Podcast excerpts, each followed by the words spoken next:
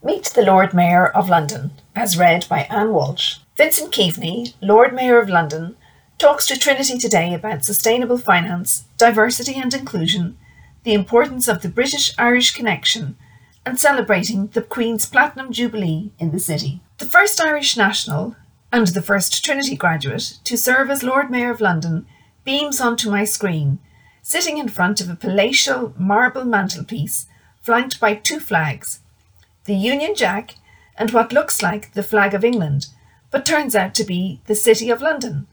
Both flags are variations of the St. George's Cross, but the city's has a red sword in the upper hoist canton. The City of London is somewhere between a council stroke corporation, a collection of guilds, and a tiny city state. The office of Lord Mayor for the City of London goes back to the 12th century and is totally separate to the Mayor of London, a recent role created in 2000. The current Lord Mayor, whose term ends in November, is Vincent Keaveny, Trinity graduate, partner in global law firm DLA Piper, and a Dubliner by birth and education. He is, in some ways, an accidental Londoner. After gaining his BCL from UCD in 1986, he went straight to the King's Inns to do the two year course to become a barrister. My aim was to build up a commercial practice at the bar in Dublin. That's the career I mapped out for myself. At the time, the King's Inns course was undemanding, a couple of hours of lectures every evening, Vincent says. So he decided to do an MLit in Trinity in parallel. I chose as my subject an analysis of the constitutional changes in Ireland between 1916 and 1923, comparative constitutional law with a bit of history. My supervisor was Professor Niall Osborough, and I had a wonderful time engaging in discussions with him. He found the experience of researching and then drawing the whole thing together a great intellectual skill to acquire. Subsequently, whenever I have a big project or report to write, I've been really grateful that I have that discipline to draw on. And he really loved the social side. I went between Trinity and the King's Inns every day. I'd leave College Green, walk up O'Connell Street, across Henry Street, cut through Moore Street, up the back of Henrietta Street, and into the King's Inns. It was just a great experience, and having the amazing resources of the library to avail of, and the great social life of the Trinity campus. After graduation, he remained set on course to go to the Irish Bar, but wanted some experience abroad first. I headed over to London, expecting to be back in a few years, but I loved it. I probably broke my mother's heart around 1994 when it became apparent that I was going to be staying on. He worked first as an in house lawyer with the Bankers Trust Company before requalifying in 1992 as a solicitor and working in firms focusing on banking, finance, and capital markets. For the past eight years, he has been a partner in DLA Piper, where he works with a large number of international clients. About 2012, after more than 20 years in the city and involvement in the Livery Company for City Solicitors, one of the 110 guilds of livery representing professions in the city, he stood for election as Alderman of the City of London Corporation. He takes me through the vagaries of the City Corporation, which is not quite like any other UK corporation or council. There are 25 aldermen, each representing a ward, and they sit with 100 councillors, or to give them their ancient city appellation, commoners, who, unlike with other UK corporations, are not generally members of political parties. We try and keep party politics out of the city, he says, so there's no party whip when it comes to voting at council, which can be challenging. The City Corporation functions like any other local authority, managing municipal upkeep, but it also serves as a police authority and takes responsibility for representing the interests of the financial services industry globally. Aldermen and councillors are elected by the city's 7,000 residents and by employees of the companies located in the city. Businesses are allocated a number of votes and encouraged to distribute them in a representative way across the firm. So instead of giving all the votes to senior managers, say, to spread them out to junior, administrative, and support staff. Elected alderman in 2013 for six years and re elected in 2019, he was sheriff in 2018 and subsequently Lord Mayor. The Court of Aldermen puts forward a candidate for Lord Mayor, who then goes through a grueling interview by an external appraisal board, unlike any other interview I've ever done. You're questioned on the political, economic, and social issues that will come before you as Lord Mayor. So, for instance, I was asked about Brexit and senior executive pay. The term is for a year only, but it's very intense. You represent the city at multiple events here and around the world. There is very little time left for family or other interests. There is also a role for the mayor's partner if they want it.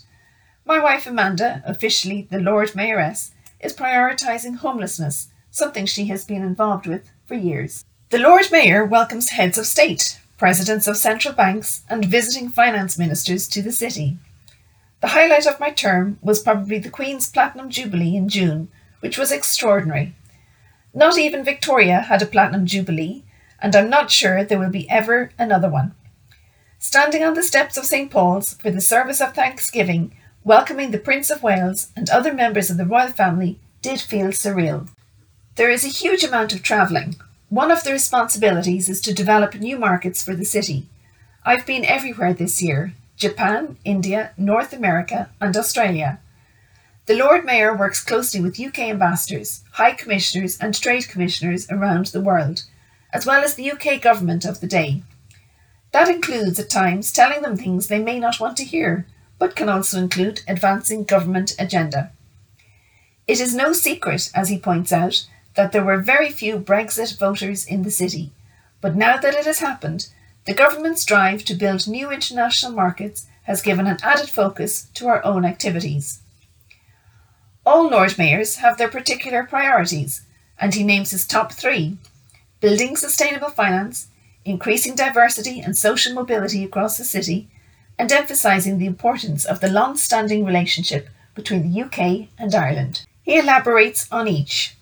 Green, sustainable finance is vital obviously for the environment and social impact, but also in terms of investment. These are exciting new markets we have to get into. On equality and diversity, he says that the city has got much, much better. This is the biggest change across the four decades since I arrived in 1989, when it was overwhelmingly white and male. Now we have women as CEOs and as Lord Mayors. And in the most recent election this year, we elected the youngest and most ethnically diverse group of councillors we've ever had, which really speaks to a much more representative city. He is satisfied that they are making good progress in social mobility, but there remains a lot to do.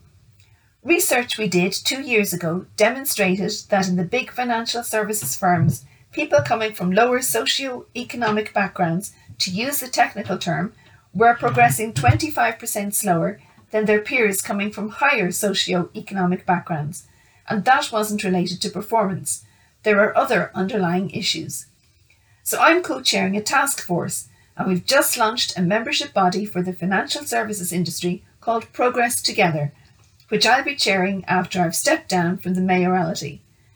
Again, as with green finance, more diversity isn't just an ethical imperative, it also means better decision making. The UK Irish connection is an obvious priority for him, given his nationality and the difficulties in the past few years around the Northern Irish border and the protocol. I'm very aware of being the first Irish national to hold this office during a rather fraught period, and I'm trying to stress all of the positive aspects of the relationship family, cultural, sporting, social, musical, business, all those links. And my Trinity heritage has an important part to play because historically, Trinity has been a conduit between the two countries. I want to keep reminding people of all of the great enduring things that are the bedrock of the relationship. In November, his term will end. He is looking forward to more time to play tennis, go to the theatre, and see family, but will continue as an alderman and is keen to continue furthering the agenda around improving social mobility in the city and getting the British Irish relationship into a really positive footing. It seems that the city may continue to have a role to play strengthening British Irish relations. Remarkably, the likely next Lord Mayor, Nicholas Lyons, is also an Irishman, and though not himself a Trinity graduate, is the son of a Trinity provost and historian, FSL Lyons. At the time of publication, we learnt of the sad passing of Queen Elizabeth II. As the world reflects on her extraordinary life, we remember with great fondness the occasion of her visit to Trinity as part of her historic state visit to Ireland in 2011.